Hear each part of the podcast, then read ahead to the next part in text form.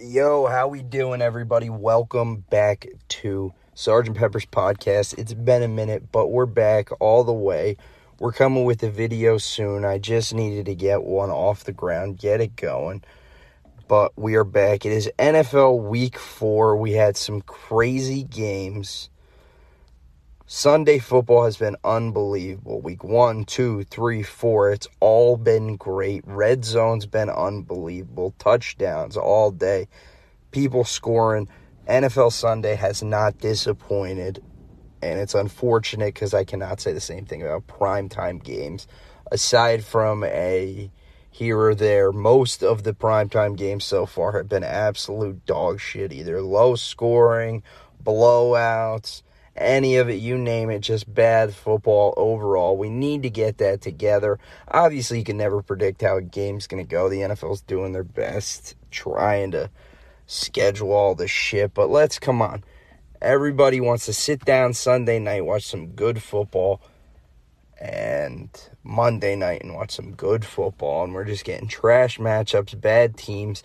It's unfortunate because we had the matchup of all matchups this weekend. We had Chiefs Buccaneers, and I don't know. Maybe Tom Brady's washed. Maybe he's old. Maybe the divorce with Gisele's getting to his head. Maybe Patrick Mahomes has just played him enough and has his number. But something happened. The Buccaneers got steamrolled on Sunday night. But it's a new season. Everything moves forward. Maybe Tom Brady's reign is over. I would never say something like that. I don't believe that. I assume he'll win the next seven Super Bowls because he's just that guy. I don't want to be on some documentary one day like Max Kellerman saying this guy's falling off when he's going to play till he's 97. But we'll see. Things change. One of the things that has changed this NFL season is the introduction of Amazon Prime Thursday night footballs. And while they have signed up two of the GOATs, Kirk Herbstreit and Al Michaels, calling games together. Kirk Herbstreit has run college football, is the voice of college football, has been for years, and Al Michaels is, some may say, the voice of the NFL as well. Two GOATs linking up, legendary booth. A lot of difficulties on the Amazon Prime stream. There's been some I don't know, delayed games. There's been some glitching, some loading, some buffering, all of the issues that you would assume the first NFL streamed only online games are. But other than that, I love it. Amazon Prime, I'm full of go. Have all NFL Sunday on Amazon. Let me stream the shit. Figure out a way to get it to the second, get it to the people. Figure out, get the necessary facilities to get that done and get that to me on time without a delay. I understand my Wi Fi might be dog shit, but still, I can't be waiting 30 seconds for a touchdown when Warren Sharp's tweeting out 20 seconds earlier and he's getting all my likes that I should be getting. But either way, the Amazon Prime, especially you had the Prime Vision in there with all the stats. You got the win percentages, you got the quarterbacks. You could keep track throughout the whole game it just adds a different element to the game, and I love it. I'm definitely in for it. You're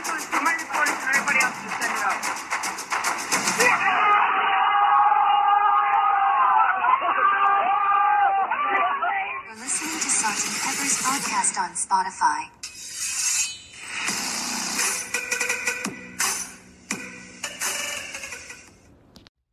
I do like that the NFL's trying to evolve. They are trying new things like the Nickelodeon for kids to get them involved at an earlier age. You got the Prime Vision now where you're seeing the receivers run the routes and you're watching the plays as they develop. You're seeing all the stats that you need.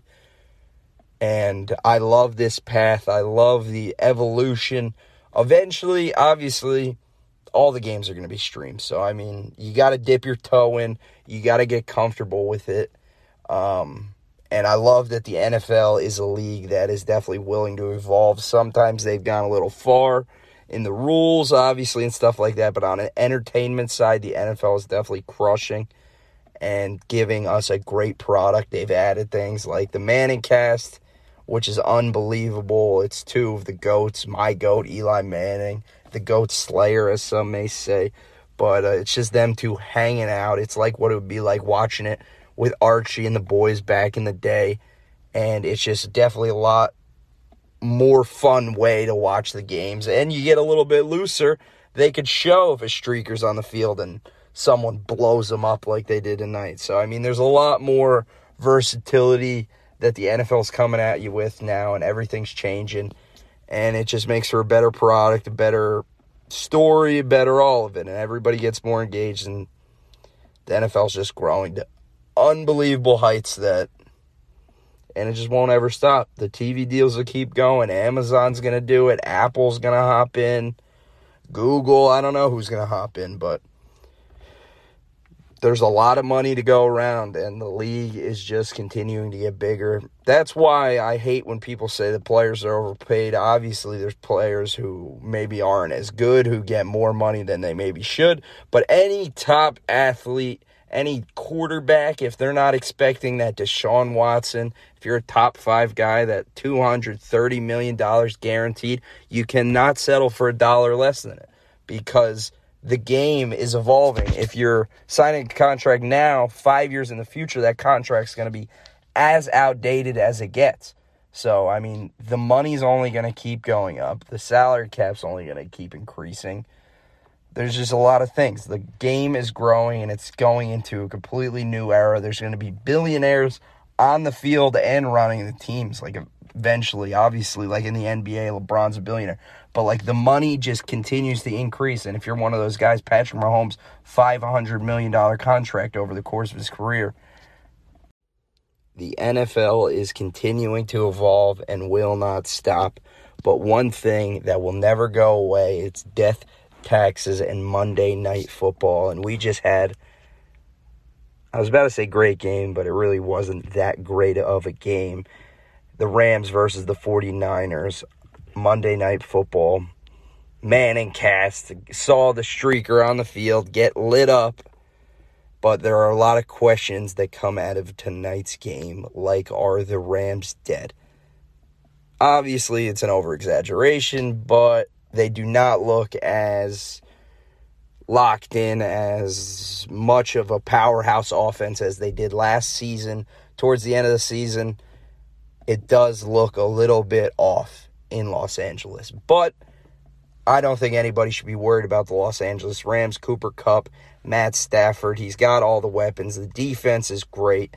I fully believe the Rams will be dangerous the second half of the season. Come week 10, come playoff time, they will be a contender. They will be one of the teams to beat, and the Rams will be contending for a back to back Super Bowl this season. Jimmy G, QB1 of the 49ers after all of that, after this whole offseason, after them drafting the guy, him taking a pay cut right before the season when he could have tested the markets in free uh, free agency, could have went to Seattle, could have went to Texans, could have went to all these different teams, probably about five, six, seven teams that he would go in with a guaranteed starting job. Probably get paid in the 15 to 20 to 25 million dollar range depending on the confidence of that front office in Jimmy G. But either way he took the pay cut said I'm fine with being a backup. We'll um, I'll get some things fixed. I'll straighten out some things in my game and maybe I'll find a starting job over next season. Well come week 3 come week 4 Jimmy G halved his salary just to be back in the exact same position that he's in kind of wild, kind of just screwed himself. He could have just said, no, fuck you, pay me. But, I mean, either way, he's back on the field. He's putting tape together. It's definitely a lot better than being the backup quarterback. Jimmy G's a baller. He wants to play. And I don't think he's done, but I also don't think he's a guy that's going to win games for your team. I don't think he's a guy that's going to bring your team over the top. Um, so we'll see what the future holds for Jimmy G. It's an unfortunate situation for the 49ers because they really didn't get any time to see Justin Fields play and develop and see what the 49ers were like under his leadership. So you really can't tell. You can't make a decision. They're kind of in the exact same position they were in last year where they have this potential top five guy underneath Jimmy G. They also have Jimmy G, who's won 35 out of 52 games, whatever it is. I know those numbers are off, but either way, Jimmy G has uh, definitely produced in the San Francisco offense. He hasn't been. He's been a top 15, top 20, hovering around there, gotten up near top 10. Like, he's definitely been a serviceable, solid NFL starting quarterback and for their team to just make that decision to switch off him, I mean, you never know, like um, how it's gonna go. But I mean, that he got hurt, he's back in. We keep him moving. 49ers, Jimmy G, QB one. They took down the defending Super Bowl champions on Monday Night Football on the Manning cast, and that's how it went. And the only thing that I really sticks out in my game. I'll put the picture up. Um, the only thing that sticks out in my head is that gigantic hole that Aaron Donald ran through. And he just missed Jimmy G. Like, he kind of just pushed him over. But if that was five, six years ago before the NFL protected quarterback rules came in, Jimmy G's head would be four feet underneath the field turf of San Francisco's stadium. So thank God they prevented that because Aaron Donald would have murdered that man on live television.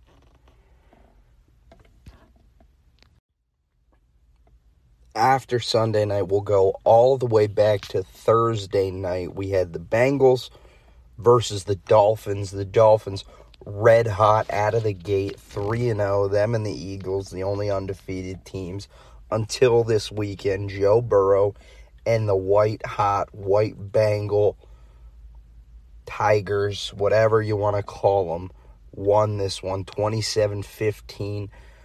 But the story was not the New Jerseys. The story was not how great the Bengals are. The story was not the Bengals overcoming their Super Bowl hangover. The story was Tua Tagovailoa going down, getting hit, hitting the back of his head on the ground, and then going temporarily what seemed to be paralyzed. His hands were all disfigured and looked crazy. I'm getting goosebumps right now just thinking about it. It was just gross to watch. We hope everything's okay. I hope there's no lasting effects. He was able to fly home with the team that night, so it's all good, at least from a uh, serious brain injury perspective.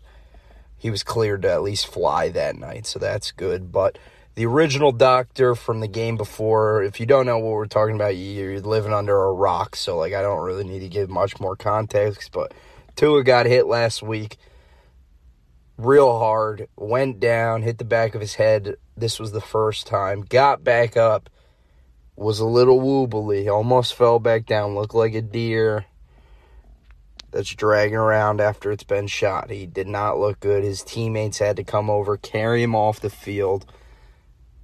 He went in the locker room, looked like he was going to be done for the day, and then a 15 minutes later, he comes back out ready to go, leads the Dolphins to a victory. Tua Tagovailoa has been balling and has been one of the best quarterbacks in the league so far this season, undisputed. Bring it a week later against the Bengals. He gets hit. He goes down, head to the ground. He's out. Teddy Two Gloves, Teddy Bridgewater takes over, proves he can still sling it keeps the Dolphins in it, keeps the game a little bit interesting. But Joe Burrow, Snow Burrow, if you want to call him, Joe Mixon and the boys was just too much for the Dolphins without their gunslinger. Joe Burrow was 20 for 31 with 287 yards, two touchdowns in the Thursday night victory. Then we go to Sunday. We'll go through these Sunday games pretty rapidly. But we had the Vikings versus the Saints, Captain Kirk, Andy Dalton, just two old white slingers of the football. Um, I don't know. Yeah, boring, realistically. Primetime Kirk got the W. He won. Game was perfect time for Kirk Cousins, 1 p.m. on a Sunday. slayed the old veteran Andy Dalton. We will all want Jabu wins, Jameis Winston out on the field if the Saints are playing, leading those boys down the field, but it's unfortunate. The Red Rocket got the start. 20 for 28 with 236 yards and a tud. Kirk 25 for 38, 273 yards, a tud and an interception. Dalvin Cook 76 yards, Justin Jefferson 147 yards in the game. Vikings win it against the Jabu Winstonless Saints. On to the next one, the Seahawks and the Lions. The over of all overs. You could have taken two or three overs touchdowns just kept scoring. Jared Goff scored about 99 fantasy points. I don't if you have him in your starting lineup, I don't know. You must be a football guru or you're just a dumbass. But he dropped the game of the century. Seahawks defense has fallen off a little bit since the Legion of Boom if you're letting up 45 points to the Lions, but the Dan Campbell Lions I am sold entirely on and it's not just because of Hard Knocks. Dan Campbell is a great coach and will end up winning a Super Bowl, probably not with the Lions. But he is a great NFL head coach. He gets the boys going, he inspires confidence in his team. X's and O's, whatever, I don't know. We haven't seen it, but either way, the Lions are a cursed organization. He's never going to be able to produce or win with them. The Seahawks get the win. Geno Smith led the boys got them a win in a dogfight, a gunslinging, hash slinging slasher battle of just points on points on points. No defense was involved. Not a single defensive player showed up to play. It was 11 v 0, and the boys just went up and down the field, probably traveling miles and miles in offense in this game. Seahawks get the win. Pete Carroll's still a prick. On to the next one. Jets 24 at the Steelers 20. Jets beat the Steelers, put the nail in the coffin on the Mitchburg era in Pittsburgh. It is Pittsburgh. Pittsburgh from here on out. Kenny Pickett took over 10 for 13. His only three incompletions were interceptions, but he did have two running touchdowns, 120 yards after taking over from Mitch Trubisky. Zach Wilson led Gang Green to that W with 252 yards passing, a touchdown and two interceptions, but we don't need to talk about it, on 18 of 36 throwing.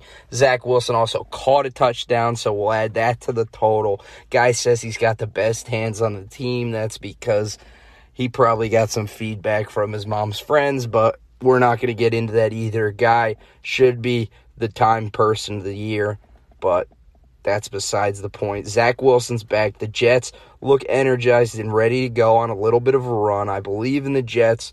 Let's bring New York football back any way possible. Speaking of New York football, we had the Giants against the Bears, the three and one Giants after this week. Daniel Jones went down 8 for 13, 71 yards. He looked good in the game. Justin Fields, 11 for 22, 174 yards. But the real story of the game was Saquon Barkley, 176 yards. Saquon is leading the league in rushing. Let me say that again. Saquon Barkley is leading the league in rushing. Saquon Barkley is the number one running back in the league. And you are not a New York Giants fan if you think that we should trade that man. You're out of your fucking mind. We build around him. We pay the man. He's deserves the money when he's healthy. He is the best player, one of the best players in the National Football League, and he will win games for us. We just need to ride him to the promised land, and I promise you, he will get the job done for us. Whether he's in the backfield with Daniel Jones or not is besides the point. I would like to hope so. I believe in Danny Dimes. I believe in the future of this New York Giants as presently constructed under Brian Daboll. But we'll see how it plays out. Three and one. Unbelievable start. If you were to tell me that this time last year that this year we'd be three and one, I think you're out of your fucking mind. But here we are. The boys in blue, big blue, got the W against the Bears it's a wrap. We're going to the Super Bowl. Fuck it. Titans, Colts. What a battle. Tennessee Titans post Taylor Lewan, massive injury, unfortunate loss for the boys, but the Titans are still able to get it done. What the fuck is going on in Indianapolis? I was told they were a Matt Ryan away from a Super Bowl. I was also told the year before that they were Carson Wentz away from a Super Bowl, and the year before that a Philip Rivers away from the Super Bowl. So maybe I'm being misled on the Indianapolis Colts, not trying to subtweet Pat McAfee, but it's true. What is going on in Indianapolis? They can't block, they can't run. Justin Ted, Je- what the fuck's his name? Jonathan Taylor first overall pick in all fantasy football leagues everywhere. The guy can't even take a step or a breath without having a 350 pound defensive lineman in his grill. It's a goddamn shame. Matt Ryan doesn't deserve this. He went from the Atlanta Falcons and that whole debacle, the 28 to 3, not being able to score in the red zone, even though he has Julio Jones, the greatest receiver ever. Just a lot of shit going wrong for Matt Ryan, and it's still going wrong, and they haven't been able to figure it out in Indianapolis. Hopefully, they will very soon. Fire the whole O line, get new guys in there. I don't care if you got to search across the world for them. We need a new offensive line for Matt Ryan. The Chargers versus the Texans. Maybe a trap game. Maybe whatever. It didn't matter. The Chargers, obviously, everybody knew going in. Houston faces no, poses no threat to the Justin Herbert Chargers, and they escape with a win. Justin Herbert throws for 340. And it's really all I got to say about it. Nothing too crazy. The Texans, they got to figure this shit out. They, once upon a time, not too long ago, were a decently built team, but it's unfortunate that they let literally anybody with any sort of talent escape that team. We had the Jacoby Brissett Cleveland Browns going to Atlanta to face the Marcus Mariota Atlanta Falcons. In a close one, it came down to a field goal, a three point game. Jacoby Brissett, 21 for 35 with 234 yards and a pick and Marcus Mariota 7 for 19, 139 yards and a pick as well. Two rushing touchdowns for the Falcons and it was enough to overcome the Cleveland Browns. Jacoby Brissett's been playing very well in the absence of Deshaun Watson. Not enough to spark a QB battle, the 2 and 2 Browns and the 2 and 2 Falcons, but it's enough to definitely secure Jacoby Brissett a job and maybe a spot or a shot at a starting job somewhere on a team that is looking for a quarterback. Jacoby Brissett has definitely played very well and has been able to lead the Browns in a time where there's a lot of questions flowing around the organization, a lot of distractions, and Jacoby has been able to keep it focused on football. He's definitely had a lot of help with the boys, Nick Chubb, Kareem Hunt, but he even got a rushing touchdown himself He's got weapons, David and Njoku, Donovan Peoples Jones. He's got people to throw to all over the field. And he has done a very good job as the Cleveland QB1 in the absence of the serial predator that is Deshaun Watson. The Falcons, on the other hand, they definitely don't look good. I know they just beat the Browns, but I'm definitely think that the Browns are a better football team, obviously, especially once they get Deshaun Watson back. Um, but the Falcons, like, I just, nothing about their team inspires any hope in me. I don't know. That's really all I have to say about them. I'm not trying to cut this one short or anything, but I'm just out on the Falcons. They did get the win, so fair play to them. The next one, we have the NFC matchup of Commanders versus Cowboys. I don't need to even get into this one. You know how it goes. Carson Wentz and Commanders, you add them up, two bad institutions of football, you put them together, and it gets even worse. They scored 10 points against the shitty ass Cowboys defense, who scored 25 points with Cooper Rush, who is definitely making an interesting QB conversation in Dallas because Dak Prescott stinks. The guy sucks at football. Cooper Rush, 223 yards in the win over the Commanders, but an infant could throw for 223 yards against the Commanders. They stink. They're obviously going to be fourth in the NFC East. Hopefully, they get a quarterback next season and make it a little bit of a competition. Maybe they bring Taylor Heinicke out of retirement, bring him back to the pitch, let him throw that thing around a little bit. But the Commanders got to do something if they want to make any sort of noise this season or within the next, I don't know, decade or something. They got to figure it out over there.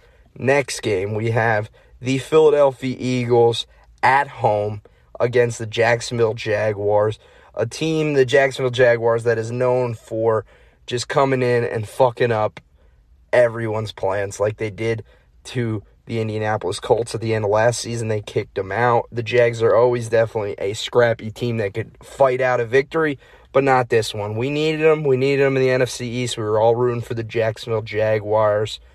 They couldn't do it. Jalen Hurts, unbelievable season so far. Uh, you can't say a bad word about him, and trust me, I would love to. I would love to just shit on the Eagles, but they're playing so unbelievable football right now.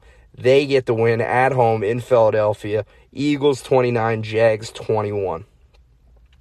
We move on to a battle of two unbelievable quarterbacks. We got Josh Allen versus Lamar Jackson. The Bills versus the Ravens. The Bills get the W on this one. Another very close game. Came down to three points. And all I have to say is Josh Allen is him. I also have to say pay Lamar Jackson his fucking money. Both of these guys, unbelievable talents, top five, six, whatever you want to put them, they're there. They're in the top group of quarterbacks in the league. Lamar Jackson, with his arm, with his mobile ability, Josh Allen got the cannon, could throw the ball out of the stadium. The guy, both of them are franchise players for the next 10 years and will be leading their team deep into the playoffs and both of them will be competing for rings for the next I don't know 10 years. So, we will see how that matchup develops. Josh Allen and the Bills got the best of Lamar Jackson even though Lamar Jackson did lead the game in rushing, but the Bills still get the W 23-20 Bills on top. The next game we get into is the Cardinals versus the Panthers. Carolina, Arizona, in Carolina. And it kind of went exactly how you think it would go. It's unfortunate that Baker Mayfield's career has come to this point. Is this where Baker Mayfield's career dies? I really hope not. I assume and hope that he will get another starting shot somewhere outside of Carolina this is where football goes to die. This is where Baker Mayfield's career mm, might be killed. It might be done. And I don't believe it's on Baker Mayfield. I believe that Baker Mayfield has the skill set, has the mindset, has the winning ability, has the throwing ability, has the in the pocket scrambling, passing, all of the things that you need to be an elite quarterback. I believe Baker Mayfield has. I just don't know what's going on. He's talented. He's got it. I just don't. They can't put winning games together. Is that their fault? Is that his fault? Is that coaching? Is that the front office? Carolina Panthers have been bad, always have been bad since Cam Newton left the first time. It's just been a cluster fucking organization, and it's unfortunate that Baker has been banished to there and was kicked out of the team that he helped bring out of irrelevancy for this dog shit organization after he changed an entire city from. Never mind. I'm done with it. Fuck Cleveland. Hopefully Baker makes his comeback. They hired one of the most biggest scumbags in NFL history, but it's besides the point. Baker loses. He's got to get his shit together. Cliff Kingsbury and Kyler Murray pull out the win. Kyler Murray throws for 207 passing yards in the Arizona uh, Cardinals victory 26 to 16. James Conner ran for 55. AJ Brown received 88 yards in the air. And I mean, the Cardinals offense, when you have Kyler Murray, who just looks like a Madden character with 99 speed, it's really pretty unstoppable, especially when you got the weapons that they have. And I don't know. I love the Cardinals team. They definitely came out a little bit slow, but they have the veterans, they have the talent, they have the weapons, they have the defense, and they got all the boys. They got dogs, and they got Cliff Kingsbury drawing up plays. So I think the Cardinals will be all right. And they got J.J. Watt, who's literally risking his life every time he steps out on the field. He had that whole situation with the heart uh, beating irregularly, the AFib, and it's unfortunate somebody in his camp, somebody close to him, leaked that information to the media, so he had to address it. He was borderline crying, reflecting on his career, talking about his family, his life, and his kid on the way. It was just a really emotional moment after the win. But JJ Watt is definitely all in and ready to go on a run with the Arizona Cardinals. Kyler Murray is fully activated. The boys are ready to go. So we'll see where the Cardinals and where the Panthers, where their seasons head, where their futures head, who's on the teams, how it goes. But we'll watch as it goes. The Cardinals win this one 26 to 16 in Carolina. The next one we have Broncos country. Let's ride versus Raider Nation and Derek Carr and the boys brought home the win. Davante Adams had 101 yard receiving. Boy, can Aaron Rodgers use that. But let's talk about the Broncos. Either the Broncos were not, quote unquote, a quarterback away from a Super Bowl, or we may need to have a discussion that Russ is not him and has not been him for many years. I'm that's where I'm leaning, but I don't want to say that. I know Russell Wilson has the talent, he has the leadership, even though it does feel like literally every single person in that Broncos locker room fucking hates Russell Wilson. But that's not for me to decide. I'm not in the locker room. I don't know what's going on. The guy's a cornball and a clown. I do support him. I do like him. He's a nice guy. He's got a great career. He's done well. He's had accomplishments, but it's time to hang him up. I don't know. I just don't believe in the Russ hype. I don't believe in the Rush train. And with Nathaniel Hackett, it doesn't seem like the Broncos are going to go anywhere under in the Russ era. So Raiders win this one. Derek Carr, Davante Adams, Josh Jacobs just absolutely mollywopped the Denver Broncos at home. And a serious question needs to be asked Is playing at Allegiant Stadium the hardest place to play in the league? Debatable. They've always talked about the Vegas flu, the Miami flu every time athletes play near those two cities.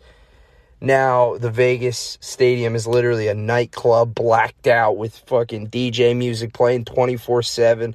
Players going to casinos, staying in Harrah's for the night, spending away their game checks it's a tough environment to play in. It's a tough environment for the players that need to play there every week. It's definitely a takes a certain amount of focus to definitely stay locked in on football when you have all those sorts of distractions around you, and you can get into some sort of trouble. But it's definitely a tough, hostile environment for away teams to go into Allegiant Stadium, Las Vegas, Nevada, and beat the Raiders, especially with the team that they're putting out on the field now. Raiders get the win. Raider Nation, let's ride. 32 to 23 over the Russell Wilson Broncos. Patriots Packers, what a close one, and nobody could have expected it because the Patriots suck. But also, the Packers have sucked at times starting this season, but the Packers always suck starting the season. The Packers will be all right. It's unfortunate. Aaron Rodgers is getting used to life post Davante Adams with all these young receivers. He does have Allen Lazard, Randall Cobb to keep the boys in line, but there's definitely a lot of growing pains. He also has Robert Tonyan, and then he's got the two beasts out of the backfields, Aaron Jones and A.J. Dillon. But the way they've been playing so far this season, they haven't looked like a Super Bowl team But I do think they have the pieces. I do think it'll start clicking. And I do think that anybody who's out on the Packers already needs to follow the wise words of Aaron Rodgers and relax.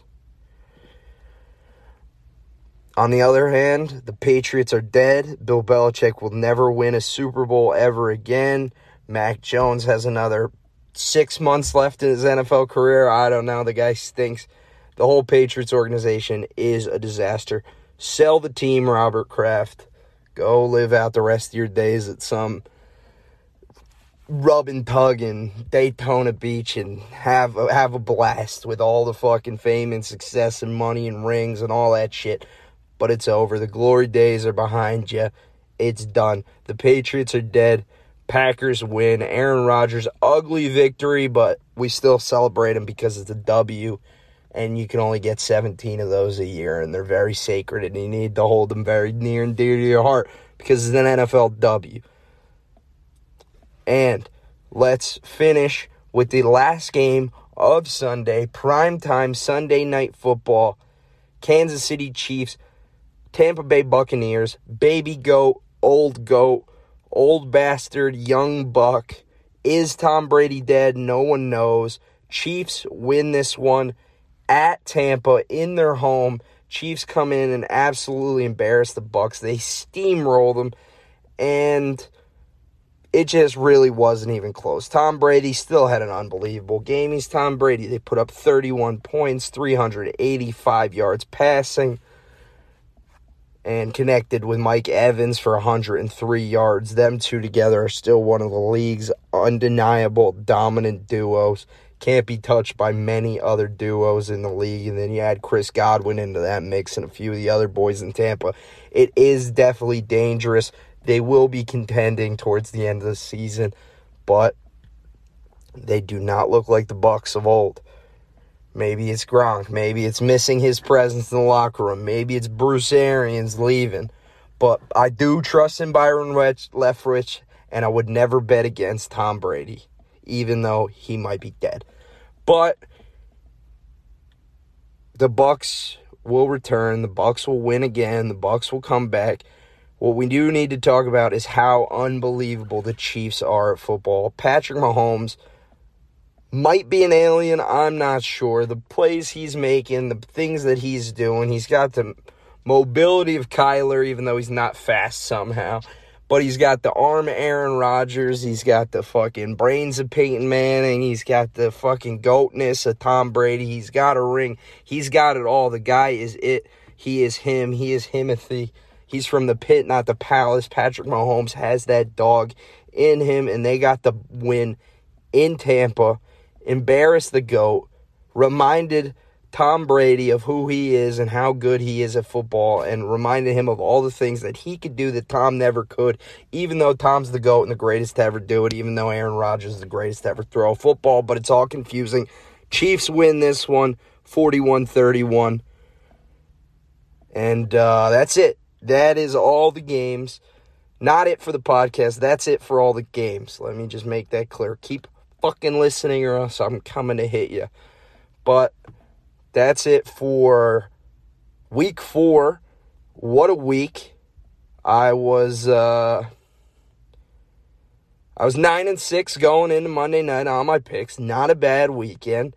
I was 37 and 26 year to date, so that's still not bad. Winning record, we do winning. Sergeant Pepper's picks never miss.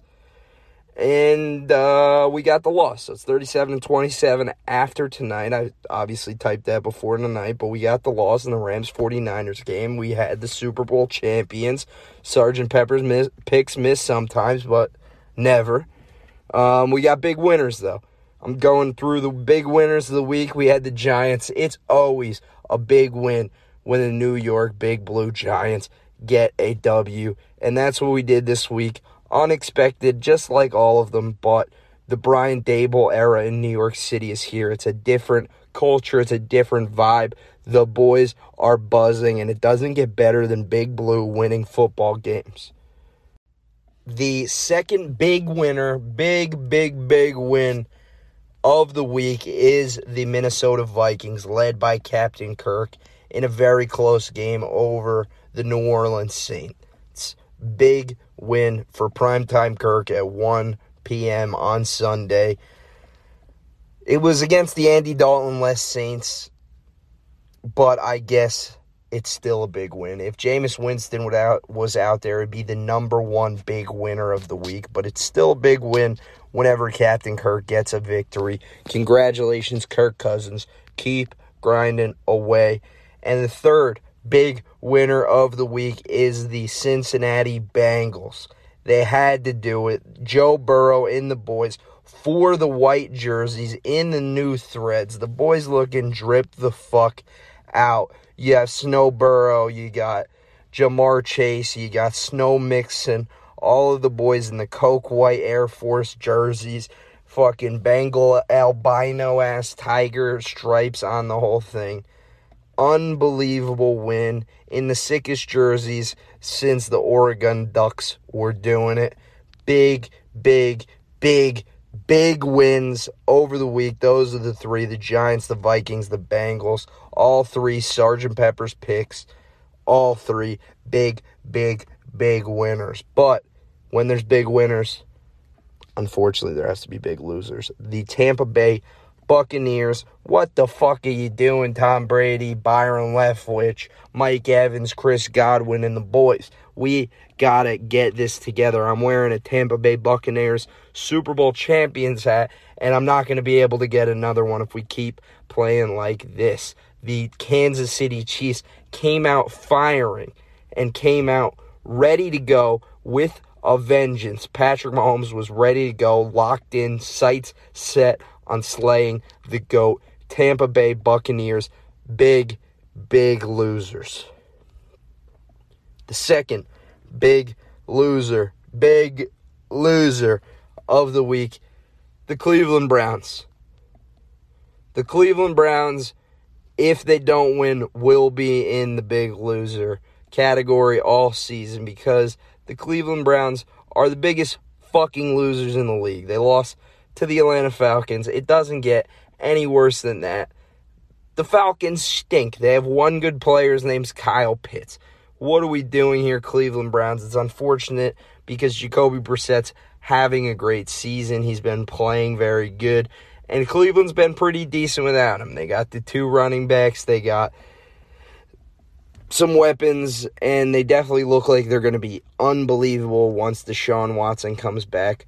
But fuck the Cleveland Browns for hiring that guy. Fuck the Cleveland Browns for fucking Baker Mayfield out of his job, his team, his city, doing the whole thing, evicting him in the State Farm commercials, the whole fucking thing. The Browns are perpetual losers, and they lost this week, so they are in the big losers category. The third big loser, and this isn't just a week four big loser. This is a big loser for the whole season because the Indianapolis Colts have stunk. And I was under the impression that the Colts were going to be unbelievable. I was told that this would be the best season ever for the Colts. I was told Jonathan Taylor will run for 200 yards a game, Matt Ryan, five tutties, 400 yards a game. I thought the boys were going to get loose. I thought the Colts were going to go crazy, and I thought the Indianapolis Colts were going to have an unbelievable season. It's only week four. You can't put too much stock into it. Holy shit, I'm doing this podcast in my car, and that's a raccoon. Oh my lord, big old raccoon coming invading the podcast. Whatever, gotta focus. Don't know what we're talking about. Colts, Buccaneers, Browns, biggest losers of all time, big losers of the week. They gotta get it together, gotta turn their seasons around, gotta fix it. Can't have two losses in a row. Come back next week. Hopefully, all three of them are on the big winner board next week alongside the New York football giants because we're always big winners. And that is the Sergeant Pepper's picks. I'm 37 and 27 year to date. Always come to my Twitter profile. That's where you're going to find my picks 732 Studios. Make sure you follow it. Make sure you put the notifications on. I didn't even say any of this in the beginning. Make sure you follow us on Spotify. Do the whole thing. But the podcast's not over. Don't worry. Because I haven't gotten in to my Sergeant Pepper's top five of the week. Top five quarterbacks of 2022 so far. Not much changes. But I did have my list that I put out right in the beginning of the season where I had Tom Brady first, Aaron Rodgers second. Obviously, out of respect for the GOATs, they can sling it. Either of them could pop off for a 450 yard passing, five touchdown game at any time if they want to. But just solely based on performance so far this season, my top five quarterbacks. Number one, Patrick Mahomes. The guy is electric. He can make any pass, any play, collapsing pocket, full pocket, sit in the pocket, throw for 80 yards, scramble around, run for 80 yards, and then make a little one yard shovel pass because it's the only thing that's open. If there's a play to be made, Patrick Mahomes is the guy I want to be making it. Number two, Josh Allen. Guy with the biggest arm and the biggest beep I've ever seen on a football field. The guy makes plays, he puts his body on the line, the guy leads his team. And if I were to want to play for any quarterback in the league, I'd want to play for Josh Allen because the guy is a fucking baller. Number three, Aaron Rodgers, the unvaxxed gunslinger out of Green Bay. It's been a little bit of a rough start, but as he always says in the beginning of the season, relax. None of it matters until Thanksgiving. All of this is just hullabaloo. This is all just fun and entertainment and games. Season doesn't start till Thanksgiving, but Aaron Rodgers so far has been the third best quarterback in the league. Number four, fallen from my preseason number one first ranking overall, Tom Brady. What is the cause of the fall? Is it the eight days he took off in the middle of training camp? Is it the plastic surgery, the Botox maybe leaking into his eye? Maybe he can't see as well. Something is going wrong with Tom Brady. Something is happening in Tom Brady's life. Maybe it's the divorce from Gisele. Maybe it's whatever. That's all alleged, obviously. I'm not accusing nobody of nothing. But Tom Brady has got to figure it out. He's got to turn this pirate ship around and lead the Buccaneers back to the promised land. We need another ring before the Tom Brady reign is officially over. I know I declared him dead. I know I declared declared the reign over, but Tom Brady is still the king of the NFL and everybody who wants to get that coveted Lombardi trophy must go through Thomas Edward Patrick Brady. And that leads me to number 5, somebody who jumped I don't know, as many spots as you could possibly jump. My preseason ranking of Tua was very low. I don't remember exactly what it was, but I do remember I said he is the guy on the list that has the probability of jumping up this thing and making it. I, didn't think it'd be this high, but he's number five now, and it's Tua Tagovailoa. Hopefully, this absolute gross misuse and abuse of the custom protocol doesn't affect his career in any way, shape, or form. Hopefully, he comes back not next week because that would be insane and the whole league would have to shut down if the guy comes back next week. But the week after that or the week after that, and he comes back and comes right back into form because Tua Tagovailoa with Jaylen Waddle and Tyreek Hill – and Mike Gesicki. Got to throw him in there. 7-3-2 legend. Even though he's blocking a little bit more this season, he's still an absolute dangerous weapon. And with Tua Tagovailoa, the Miami Dolphins offense is unbelievable. But you can't undersell the credit that deserves to be thrown to Magic Mike McDaniel's way because the guy is an offensive guru. The guy's, some might say, a wonderkind. The guy doesn't fuck around. I mean, he looks like a two year old child, but he coaches like he's Bill Belichick. So, fuck it. He turned Tua from one of the worst quarterbacks in the league to one of the greatest quarterbacks I've ever seen. So, I don't know what's in the water down in Miami, but we need to bring some of it up to New York. And as I will do every week, just to close this thing off, I'll go a little round robin of the state of New York sports, starting with the 3 and 1 New York Giants. And damn, does that feel good to say.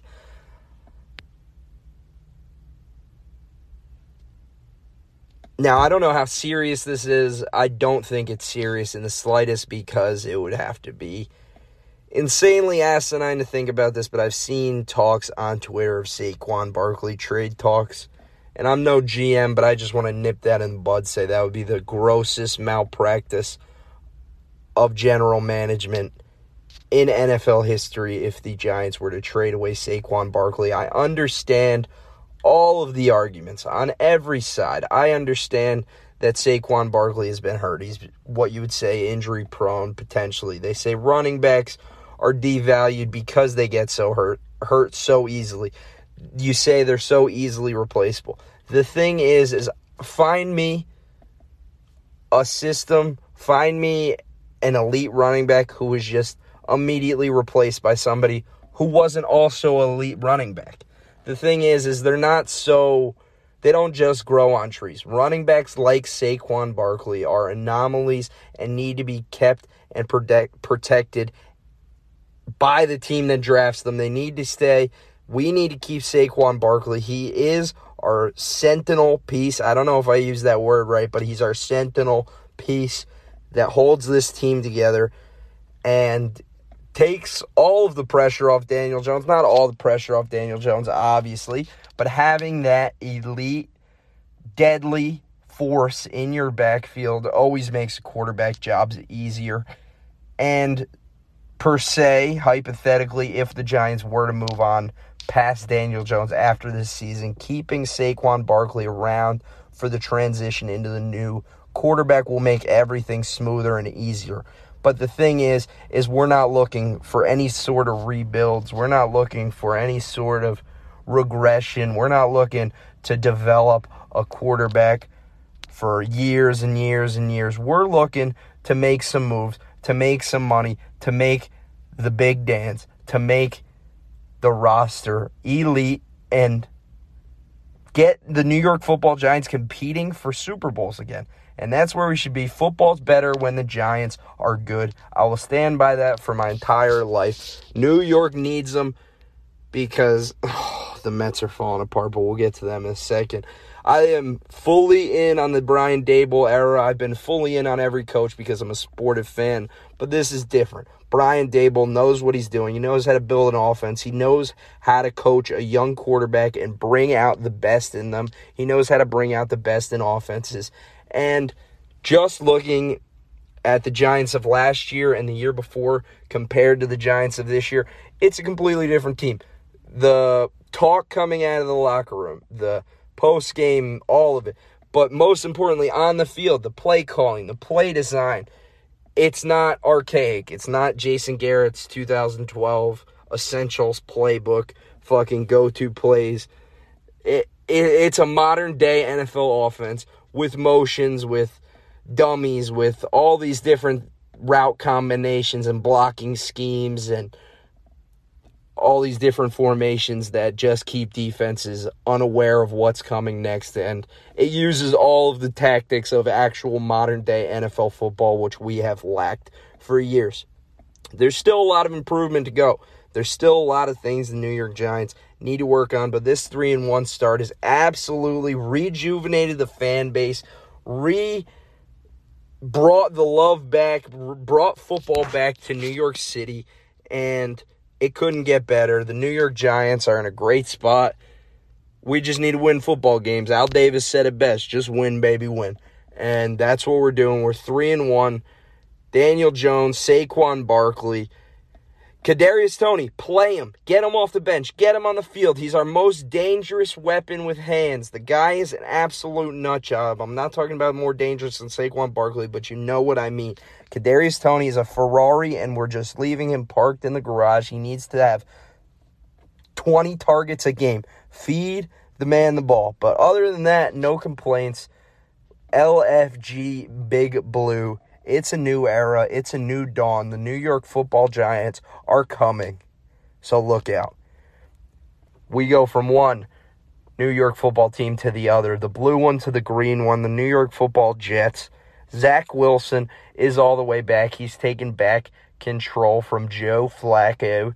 Um, and the boys are energized. You see it in how everyone plays. When a new quarterback comes in, if the team doesn't believe in the guy, you see it in their faces, you see in the way they play.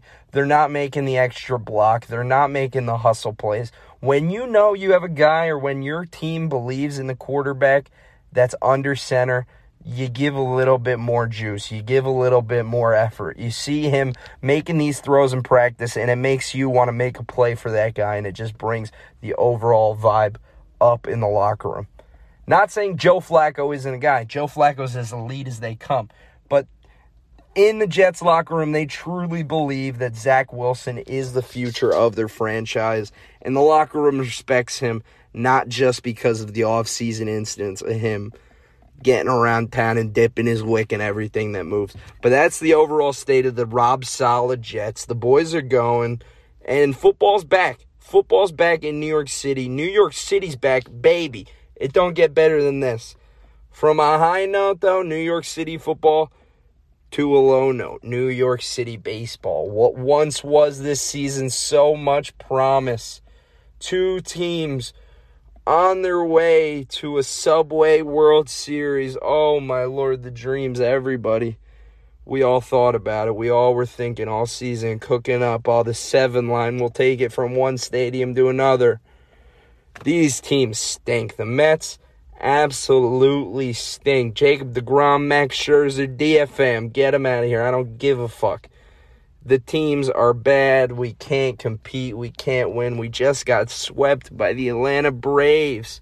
Not the Atlanta Braves of the last season that won the World Series, the Atlanta Braves of this season, the ones that stink, the ones that are going to lose round one of the playoffs. But Terry Collins gave a little bit of a speech, got the boys pumped back up again a little bit. I heard him. He was on SNY talking about, reminiscing about the glory days, but he was talking, and it's not the end of the world. We have about 100 wins. I think we're at 98 right now. We're, a, you call it a 100 win ball club. If you were to tell me that last season, before we got Scherzer and before we picked up some of the new guys, I definitely wouldn't have believed you that we're going to be a 100 win ball club. I thought maybe we'd sneak in the playoffs, maybe we'd do something good. But I mean, we're one of the top three, four, five teams in baseball, and we can't let the last month of the season discourage everybody into thinking that it's the same old Mets. It's not the same old Mets, it's the Steve Cohen era of the Mets, and it's time to take them to new heights. We do have the team, we got the boys, we got the squad, we got the roster, we got the bats, we got the pitching. It's time to make a run. It's really now or never. We can lose some of our key guys. DeGrom might be a fucking brave next season, and if he is, I don't know if I'll ever watch baseball again. Because after the Thor thing last year, even though now I'm glad he's gone, I cannot mentally afford to lose Jacob DeGrom pitching for me once every five days. I know he was out last season, but when the guy pitches, oh my lord, it's a thing of beauty. Unfortunate game against the Braves. I was definitely overreacting. We're good. We're going to be in the playoffs. It's one game at a time, and we can make a run. And if we don't make a run, I mean, whatever. I just wasted nine months of my life spending three hours a night watching baseball games, but whatever. It's good. Please tell me we didn't fucking just collapse and ruin everything and we're gonna lose everybody next year. Oh my fucking god. Whatever. We'll go. We'll talk about this again next week. I can't think about the Mets anymore. We'll go to the Yankees. Not much to talk about the Yankees. They've been good. They had a almost borderline little bit of a collapse, a little bit of a slide, but they've been coming back. Aaron Judge has definitely been fueling the flames of the Yankees on his stupid little fake home run tour record where he's nowhere near the actual record. Oh, but it's a cool AL record. Whatever, dude. We're talking about MLB records. We're not talking about American League records. Are you out of your fucking mind? You're stopping college football Saturdays to watch you strike out? To watch you 10 home runs away from the actual record? This is bullshit. There ain't no history to be chased. Aaron Judge, congratulations on 60 something odd home runs. This shit's wild, but come on. That's it. Good podcast. Run it. Sergeant Pepper's Sports Talk, Sergeant Pepper's Podcast, whatever you want to call it. I don't even know what I'm calling it yet. But that's it. I will see you back here, same time next week. Run it. Make sure you subscribe. Make sure you like. Make sure you turn on the notifications. Make sure you subscribe on the YouTube, the Twitter, the Instagram, even though no one likes Instagram. But subscribe on the Twitter. That's where you're going to find all of our content, daily sports, news, and updates from 732 Studios. Sergeant Pepper signing out.